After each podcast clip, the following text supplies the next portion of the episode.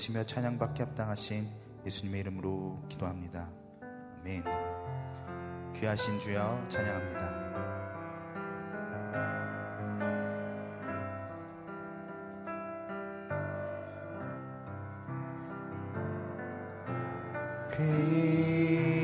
귀하신 주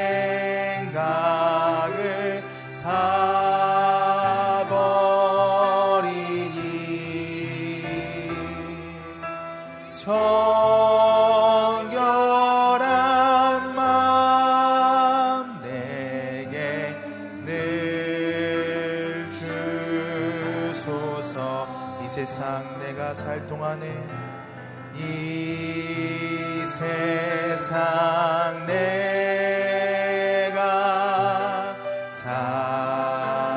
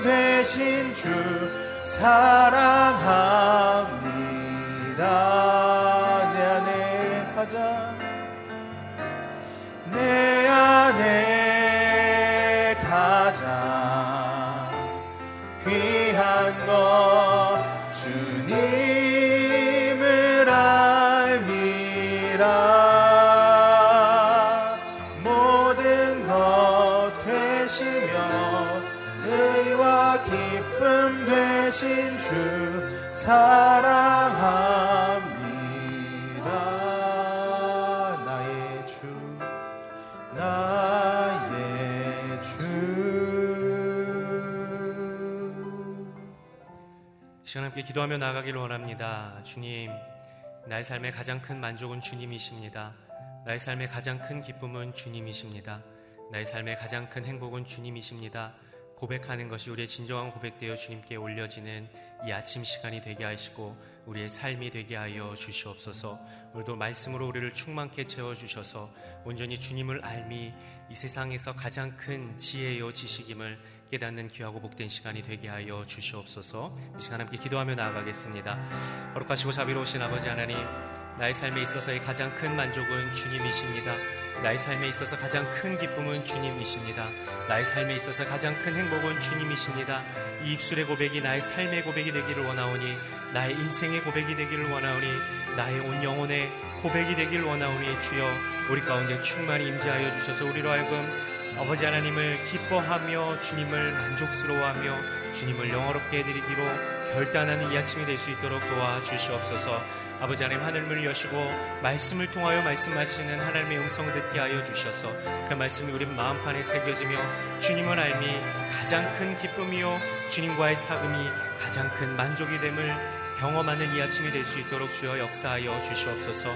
오늘도 모든 기도 제목들을 주 앞에 내어놓게 하여 주시옵시고 하늘로부터 임하는 놀라운 평강과 하나님의 사랑이 풍성히 임하는 귀하고 복된 시간 될 수 있도록 주여 역사하여 주시옵소서 주님, 주님만이 나의 기쁨 되시며 주님만이 나의 만족 되시기에 세상의 어떤 기쁨과 만족이 나에게 오더라도 모든 것이 공허합니다. 고백할 수 있는 저희의 삶이 되게 하여 주시옵시고 온전히 하나님만 나의 삶의 주인이시기에 주님과 함께 동행함이 가장 큰 기쁨입니다. 고백하는 이 아침이 되게 하여 주시옵소서. 오늘도 세우신 목사님을 통하여 하시는 하나님의 음성 듣기를 원하며 그 사랑의 음성에 귀 기울일 때에 그 사랑으로 말미암아 이 험한 세상 승리하며 살아갈 수 있는 저희의 삶이 될 수 있도록 축복하여 주시옵소서.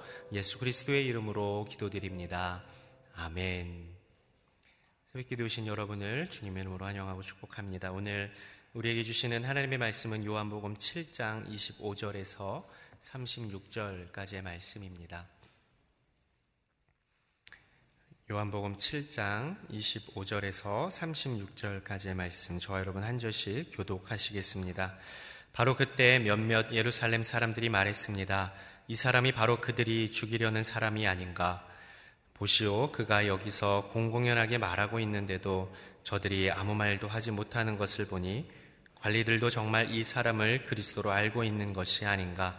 우리는 이 사람이 어디에서 왔는지 알고 있다. 그러나 그리스도가 오실 때에는 어디에서 오시는지 아는 사람이 없을 것이다. 그러자 예수께서는 성전에서 가르치시다가 큰 소리로 말씀하셨습니다. 너희는 나를 알고 또 내가 어디에서 왔는지 안다. 그러나 나는 이곳에 내 스스로 온 것이 아니다. 나를 보내신 분은 참되시다. 너희는 그분을 알지 못하지만 나는 그분을 안다. 내가 그분에게서 왔고 그분은 나를 보내셨기 때문이다. 이 말에 그들은 예수를 붙잡으려고 했습니다. 그러나 아직 때가 되지 않았기 때문에 아무도 그분에게 손댈 수 없었습니다. 그러나 무리 가운데서 많은 사람이 예수를 믿었습니다. 그들은 그리스도께서 오시더라도 이분보다 더 많은 표적들을 행하시겠는가라고 말했습니다. 사람들이 예수께 대해 이렇게 수군거리는 것을 바리세파 사람들이 들었습니다. 대제사장들과 바리세파 사람들은 예수를 잡으려고 성전 경비병들을 보냈습니다. 예수께서 말씀하셨습니다. 나는 잠시 동안 너희와 함께 있다가 나를 보내신 분께로 갈 것이다. 너희가 나를 찾아도 만나지 못할 것이요. 또 내가 있는 곳에 너희가 올 수도 없을 것이다. 그러자 유대 사람들이 서로 말했습니다. 이 사람이 어디로 가, 기에 자기를 찾지 못할 것이라고 하는가? 그리스 사람들 가운데 흩어져 사는 유대 사람들에게 가서 그리스 사람들을 가르치겠다는 것인가? 또 너희가 나를 찾아도 만나지 못할 것이요. 또 내가 있는 곳에 너희가 올 수도 없을 것이다 라고 한 말은 도대체 무슨 뜻인가? 아멘. 이기우 목사님께서 말씀 전해 주시겠습니다. 할렐루야. 새벽에 기도하러 오신 여러분을 환영합니다. 믿음으로 선포하겠습니다. 능력받는 새벽 기도, 응답받는 새벽 기도, 성령을 체험하는 새벽 기도, 하나님의 음성을 듣는 새벽 기도, 선포한 대로 될지어다. 아멘. 새벽 기도가 여러분의 삶에 큰 능력이 되기를 축복합니다. 박종일 목사님 장례 예배가 겹쳐서 오늘 제가 대신 말씀을 선포하게 됐습니다. 아, 지금 예루살렘은 예수님 때문에 많은 혼란을 겪고 있습니다. 아, 예수님이 메시아인가 아닌가 이것에 대한 논쟁이 계속해서 일어나고 있는 것이죠. 아, 예수님이 행하시는 기적을 보면 틀림없이 메시아 같은데 또 그가 안식일 규례, 그들이 정해놓은 안식일 규례를 어기는 것을 보면 또 메시아가 아닌 것 같고, 그가 하는 말을 들어보면 도저히 이해할 수 없는 소리이기에 메시아가 아닌 것 같고, 뭐 이런 혼란스러운 상황 속에 현재 있습니다. 예수님이 예루살렘 성전에서 말씀을 증거하고 있을 때 그 증거되는 말씀을 듣고 또 사람들 사이에 혼란을 겪고 있는 것이죠. 그런데 이 그 영적 지도자들이 결정적으로 예수님을 메시아로 알아보지 못하고 있는 어리석음, 실수죠. 그것을 27절에서 우리가 발견할 수 있습니다. 27절을 함께 읽어보겠습니다. 시작. 우리는 이 사람이 어디에서 왔는지 알고 있다. 그러나 그리스도가 오실 때에는 어디에서 오시는지 아는 사람이 없을 것이다. 자, 예수님은 어디에서 태어났고 어디 출신이고 이것을 육신적으로 다 알고 있죠. 그렇지만 그리스도가 오실 때 어디에서 오시는지 아는 사람이 없을 것이다. 이 말은 뭐냐면 어, 예수님 메시아는 우리가 모르게 임해야 되는데 그가 어디서 태어났고 어디서 왔는지 다 알고 있는데 그렇기 때문에 저 사람은 메시아가 될 수 없다 이런 음, 생각인 것이죠. 이 사실은 성경 말씀을 온전히 알지 못하고 있기 때문에 예수님을 메시아로 인식하지 못하고 있는 증거라고 하는 것입니다. 이사야 9장 6절, 7절에 보면 예수님이 아기로 태어날 것이다. 한 아기가 우리에게 났으니 이런 설명이 있어요. 분명히 예수님은 인간의 모습으로 이 땅에 태어나실 것이다. 또 미가서 5장 2절에 보면 예루살렘은 아, 예수, 님은 베들레헴에서 출생하실 것이다. 어, 이이 두 가지 사실이 있죠. 이것만 그들이 올바로 알고 있었으면 아 저분은 메시아가 맞구나 이렇게 판단할 수 있는데 잘못 이해하고 있는 말씀이 있었어요. 그것이 뭐냐면 다니엘 7장 13절에 가면 다니엘이 환상을 보는데 주께서 메시아가 구름을 타고 이 땅에 오실 것이다. 또 말라기 3장 1절에 가면 메시아가 호련히 성전에 임할 것이다.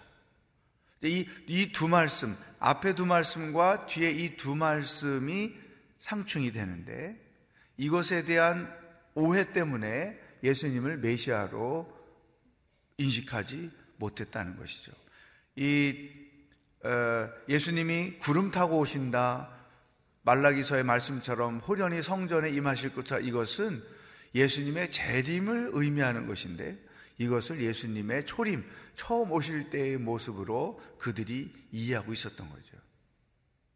그러다 보니까 예수님이 선포하시는 말씀이나 행하시는 기적을 보면 분명 이것은 하나님만이 하실 수 있는 일을 하고 있는데 그 메시아를 메시아로 인식하지 못하고 있었다는 것이죠. 여기에 오늘 우리에게 주시는 첫 번째 말씀이 있습니다. 여러분, 우리 기독교 신앙은 어, 하나님의 말씀을 알고 하나님이 어떤 분인지 알고 섬기는 신앙이에요.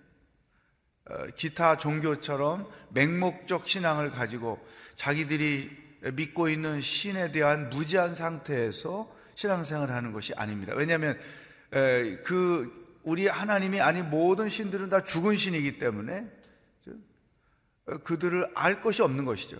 그렇지만 우리가 믿는 하나님은 살아계신 분이고 그 하나님을 온전히 알고 말씀을 통해 그분이 어떤 분인지를 인식하고 그 하나님과 인격적으로 교제하며 사는 것이죠. 이 사람들 보면 성경에 대하여 무지한 거예요. 이단들처럼 똑같은 거. 이단들은 자기네가 믿고 싶은 구절만 따서 그것만 붙잡고 그게 성경의 전부인 것처럼 믿고 증거하잖아요. 또 어떤 이단은 그 성경 66권을 전부 비유로 해석을 하는 거죠. 예수님이 사보험서에서 사람들로 하여금 진리를 더 잘 깨닫게 하기 위하여 비유를 들어 설명하시는 게 굉장히 많잖아요. 근데 비유는 예수님이 하신 그 비유를 통해서 우리가 알게 되는 거죠. 그런데 어떻게 창세기부터 요한계시로 모든 것을 비유로 푸는가? 이 성경에 대하여 잘못 알고 있는 것이죠. 구원에 대하여 자기들만이 인식하고 있는 몇 구절을 가지고 그게 성경의 전부인 것처럼 인식을 하는 것이죠. 그래서 이 이단들의 속성과 메시아로 인식하지 못하고 있는 유태인들의 신앙과 같은 모습들이 있는 거예요. 성경을 온전히 모르는 거예요. 일부만 알고 그것이 성경의 전부인 줄 아는 것이죠. 성경은 구약 성경을 볼 때에도 그 구약 성경 안에 신약이 담겨 있고 신약 성경을 볼 때에도 그 신약 성경 안에 구약 성경이 담겨 있고 왜냐하면 예수 그리스도 이 땅에 죄인을 구원하러 오실 예수 그리스도 그분이 한 주제로 신구약 성경에 써 있기 때문에 이 신구약 성경은 전부 연결되어 있는 거죠. 그러므로 성경을 성경으로 해석한다 이 말은 구약을 볼 때 이 말씀이 신약에는 어떻게 기록되어 있나? 신약을 볼 때 구약에는 이 말씀이 어떻게 기록되어 있나? 이렇게 크로스 체크를 해서 말씀을 깊이 있게 이해해야 되는 거죠. 마치 부모에게 부모를 공경하라 이 계명과 하나님을 위해서라면 부모를 공경하지 않아도 된다. 이런 말씀을 잘못 붙잡고 이해하면 부모를 무시하게 되는 이런 어리석은 결과가 있단 말이죠. 성경은 올바로 온전하게 이해해야 한다. 그런데 오늘날 이단들이나 유태인들은 성경에 대하여 무지한 거예요. 성경을 온전히 이해하지 못하면 잘못된 열정을 갖게 됩니다. 여러분 이단들이 얼마나 열정이 많아요. 온갖 핍박을 당해도 그에 굴하지 않고 자기들 일들을 하거든요. 그것은 잘못된 열정인 거죠.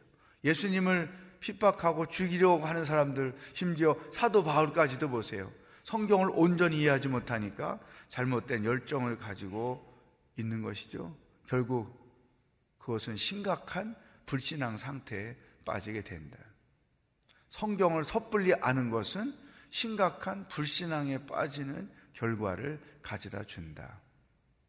이것이 오늘 유태인들을 통해서 우리에게 보여주시는 첫 번째 말씀. 성경은 큐티를 통해서 부분적으로 깊이 있게 알기도 하고 통독을 통해서 전체적으로 알기도 하고 이 두 가지가 균형을 갖춰야 온전히 하나님의 말씀을 우리가 이해할 수 있다는 것이죠. 두 번째, 예수님이 당신이 메시아라는 사실을 믿지 않는 그들에 대하여 이렇게 당신 자신에 대한 설명을 하십니다. 28절, 29절. 시작.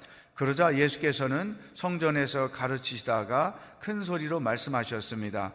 너희는 나를 알고 또 내가 어디에서 왔는지 안다. 그러나 나는 이곳에 내 스스로 온 것이 아니다. 나를 보내신 분은 참되시다. 너희는 그분을 알지 못하지만 나는 그분을 안다. 내가 그분에게서 왔고 그분은 나를 보내셨기 때문이다. 28절에서 그러나 거기 줄을 치세요. 나는 이곳에 내 스스로 온 것이 아니다.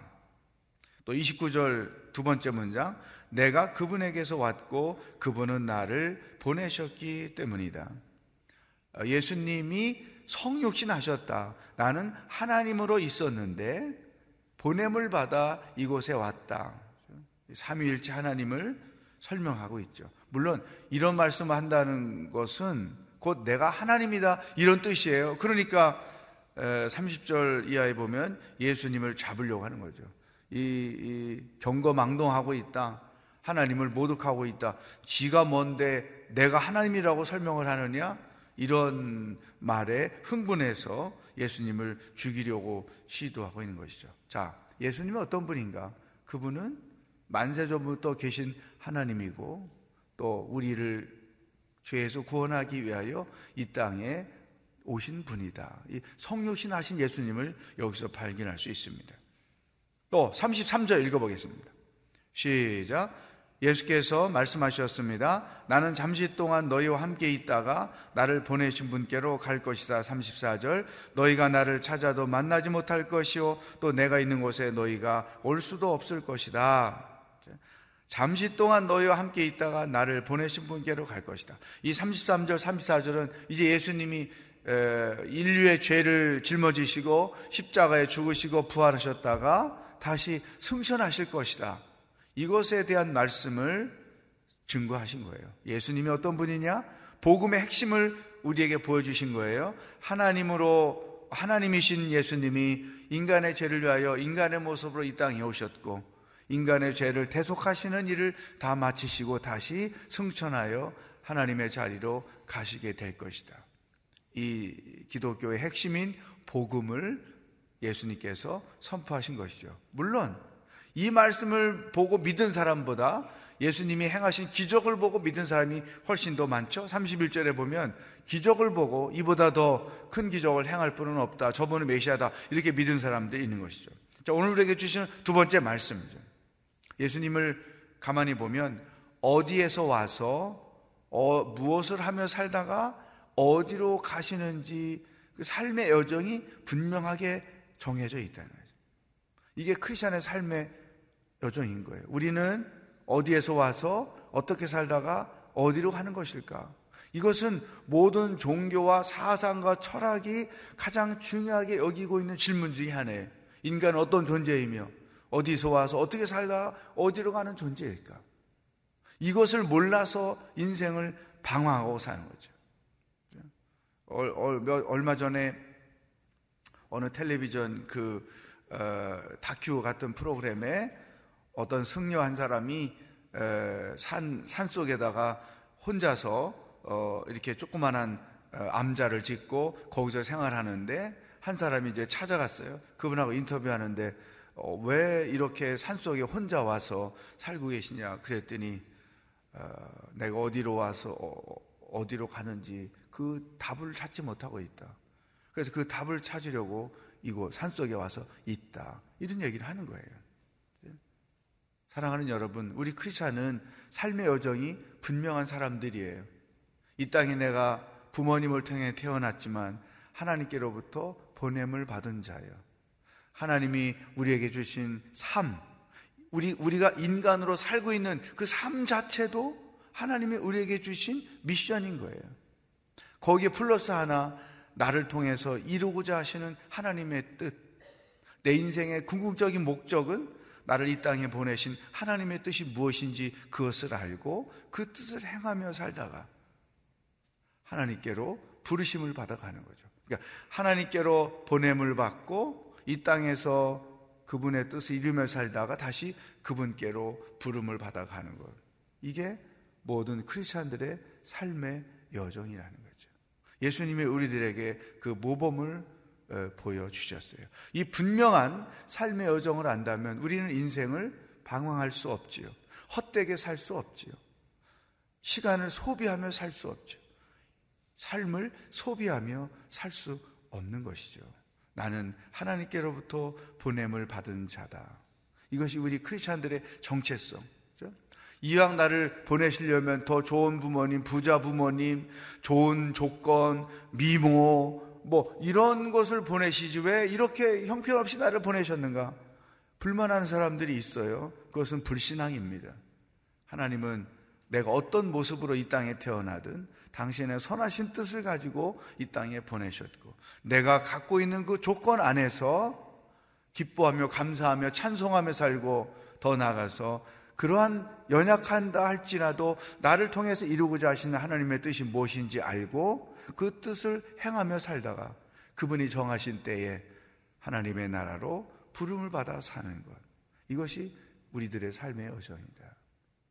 여러분, 이런 분명한 예수님의 보여주신 삶의 여정을 여러분의 여정으로 삼고 오늘 하루도 의미 있게 또 어, 내가 해야 할 일이 무엇인지 알고 그 뜻을 행하며 살아가는 복된 날이 되기를 주의 이름으로 축복합니다.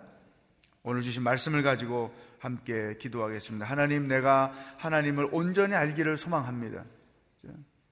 온 마음 다해 사랑하기 전에 하나님이 어떤 분이시 온전히 아는 게 중요해요. 그러면 온 마음 다해 하나님을 사랑하는 일은 자연스럽게 이루어지는 것입니다. 말씀을 통전적으로 알고 또 깊이 있게 알고 그래서 이 말씀을 통해 하나님과 깊은 영적 교통을 나누며 사는 신앙인이 되기를 원합니다.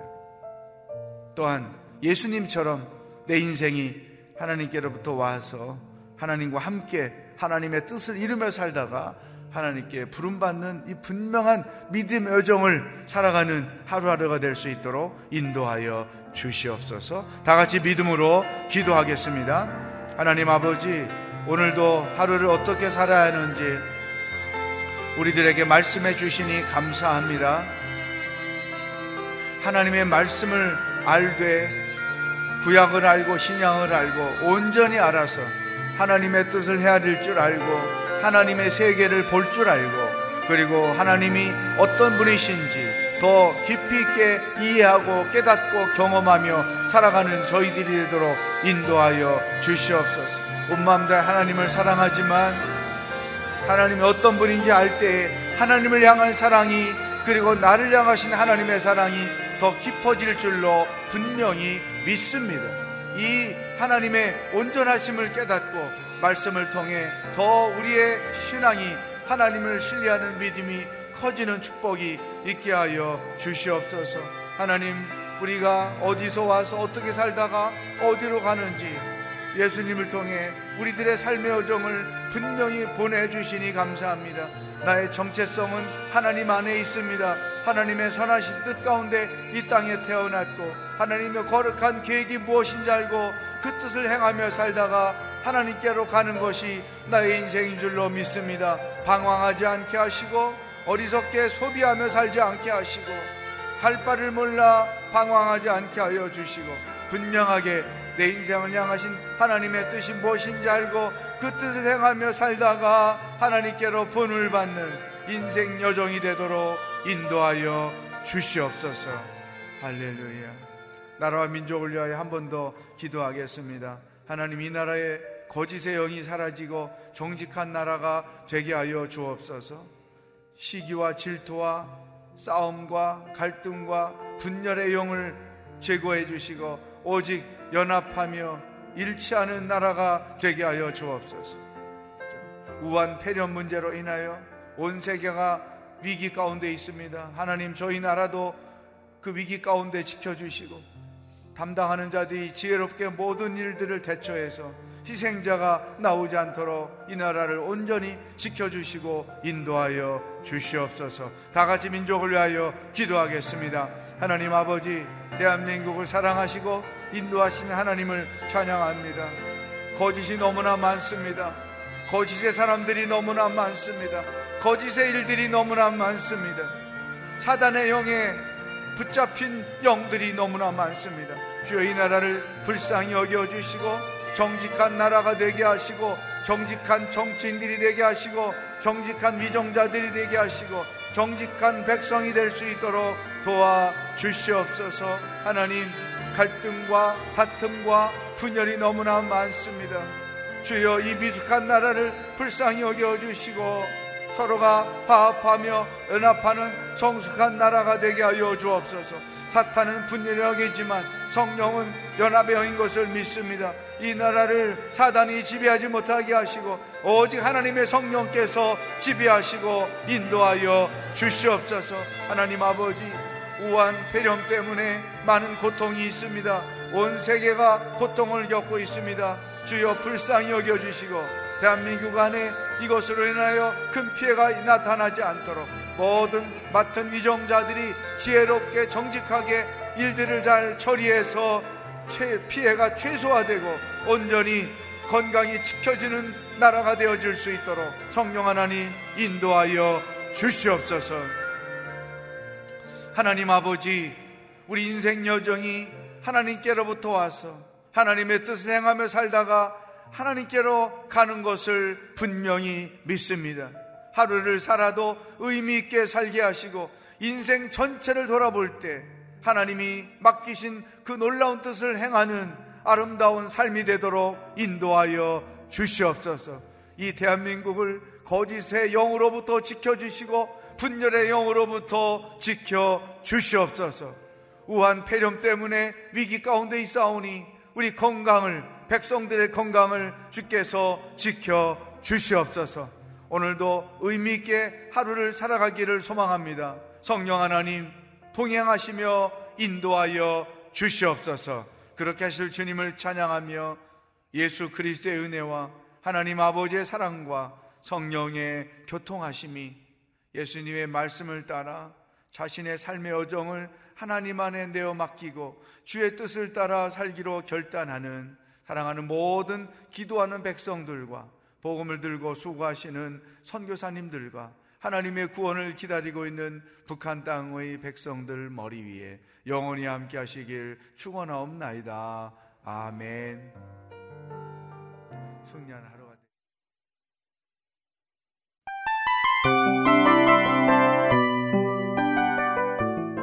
이 프로그램은 청취자 여러분의 소중한 후원으로 제작됩니다.